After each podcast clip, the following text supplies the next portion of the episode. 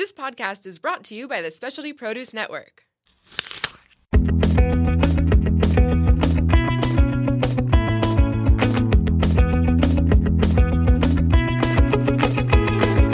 Welcome to Plated Earth, where we share at least a fraction of the crazy, wonderful, and insightful stories of produce. I'm your host, JJ. Plated Earth is also the official podcast of the Specialty Produce app. Please show your support for us and Specialty Produce by downloading the app and exploring one of the globe's most comprehensive fresh food databases. Now grab a snack and get ready for food fables.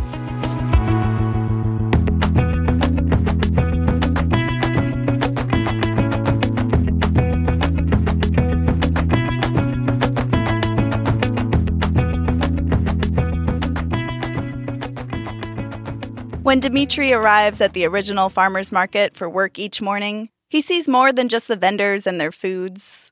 He sees cultures, histories, brothers, sisters, tragedy, happiness, and love all coming together around the central courtyard of community tables.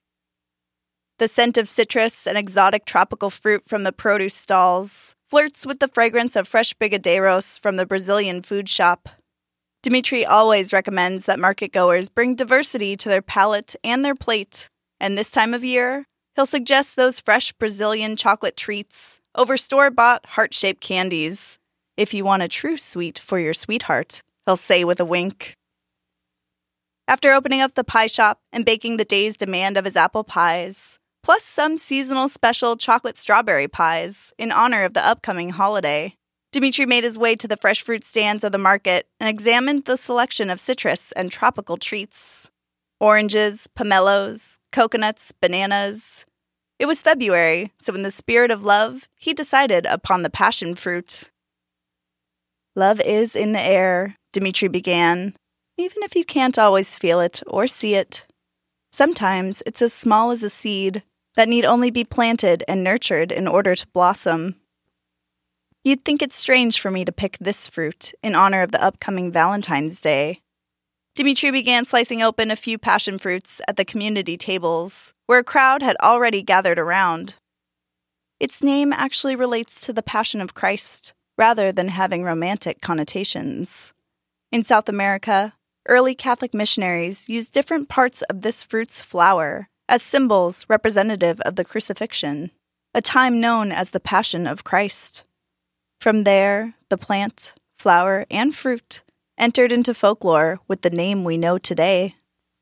You see, in those early times, because most people could not read or write, flowers were used as symbols in Christian art and teachings, representing philosophical ideas in order to make it easier for people to understand. In some cases, symbols were taken from prior pagan times and adopted by early Catholic missionaries just like the passion flower. It wasn't until the early 1600s that a Mexican Augustin monk was seemingly the first person to note the symbolism attached to the plant's anatomy.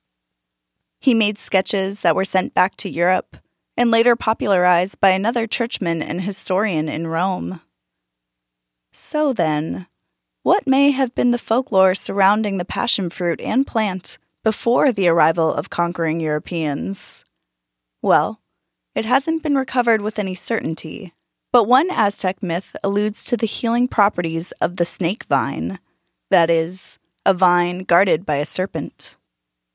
This sacred vine is commonly thought to be a variety of morning glory with hallucinogenic properties, which were of highly sacred value. But morning glory does not actually fit with all of the details suggested in folklore that is, having black seeds and healing properties. As legend has it, the snake vine was also said to be found growing in regions where forests have burned down. Well, wouldn't you know it, passion fruits, which, as you can see, have black seeds, grow on vigorous climbing vines that, in fact, are the first to return after a burn. The snake vine myth migrated north and south through the Americas, areas where species of passion flower were particularly widespread and were known to have medicinal properties, just like the snake vine.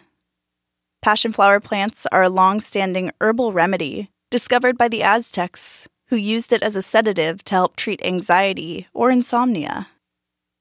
While this role in Aztec mythology cannot be confirmed, and while there are even a few other similar myths from the Incas and Mayans that may relate to the passion flower plant, one thing is certain there is more passion in this fruit than the name itself. It's in its history, its mystery, and even its present day folklore. You see, some cultures believe that after eating a passion fruit, you'll fall in love with the next person your eyes fall upon. Dimitri scooped a tablespoonful of the passion fruit pulp, closed his eyes, and licked the spoon clean. He held the spoon up in front of his face, opened his eyes, and lit up with joy as he gazed at his reflection in the spoon. He winked at the crowd, who laughed at his cartoon like animation. My parents would always tell me the stories of fruits and vegetables, their origins, their myths, and my mother pulled this same spoon trick with passion fruit before telling me her tale of why this particular legend came to be. Dimitri finished the other half of his passion fruit, again licking his spoon clean. Then, as always, with a wipe of his napkin across his lips, like a curtain unveiling the opening act, Dimitri began his story. Dimitri spoke. Once upon a time, there was a young chef who loved to find new flavors. This young chef would visit local markets and farms, taste testing fruits and vegetables, eyes closed, visualizing the item in the kitchen, in hand, under the knife, into the bowl, oven, or pan, and onto the plate.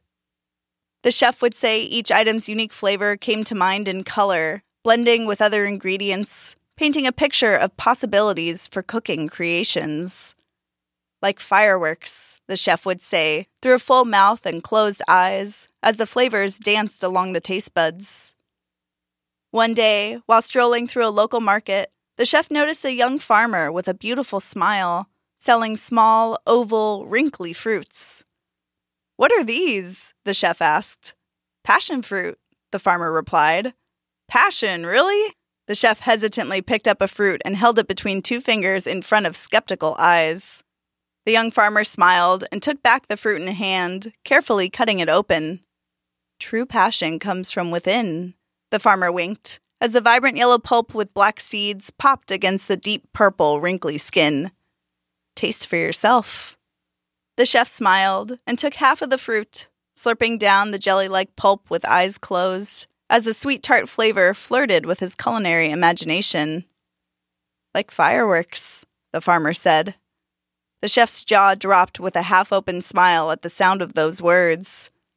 Like fireworks, the chef repeated, eyes opening slowly to gaze upon the farmer, who smiled in return.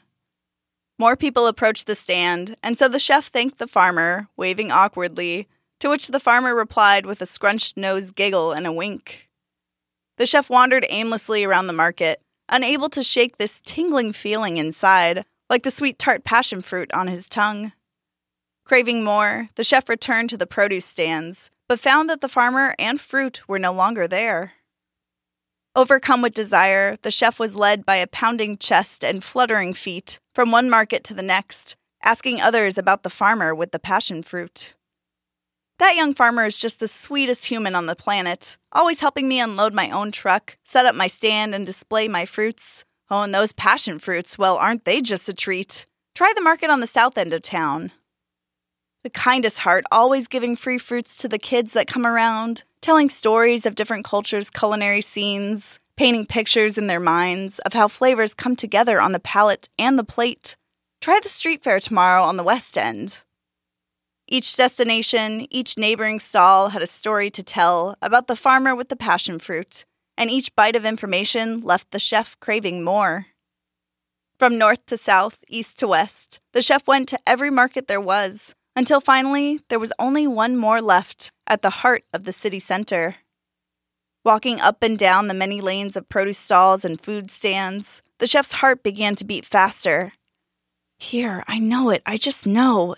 It's like. The chef stopped, reaching the final stall with stacks of the wrinkly passion fruits, but no one was behind the stand. The chef picked up a fruit, fingers wrapping tightly around it. Like fireworks, the voice came from behind, and the chef turned around to find the farmer, one hand reaching out. The chef took the farmer's hand, fingers wrapping tightly together as the chef repeated, like fireworks. The end.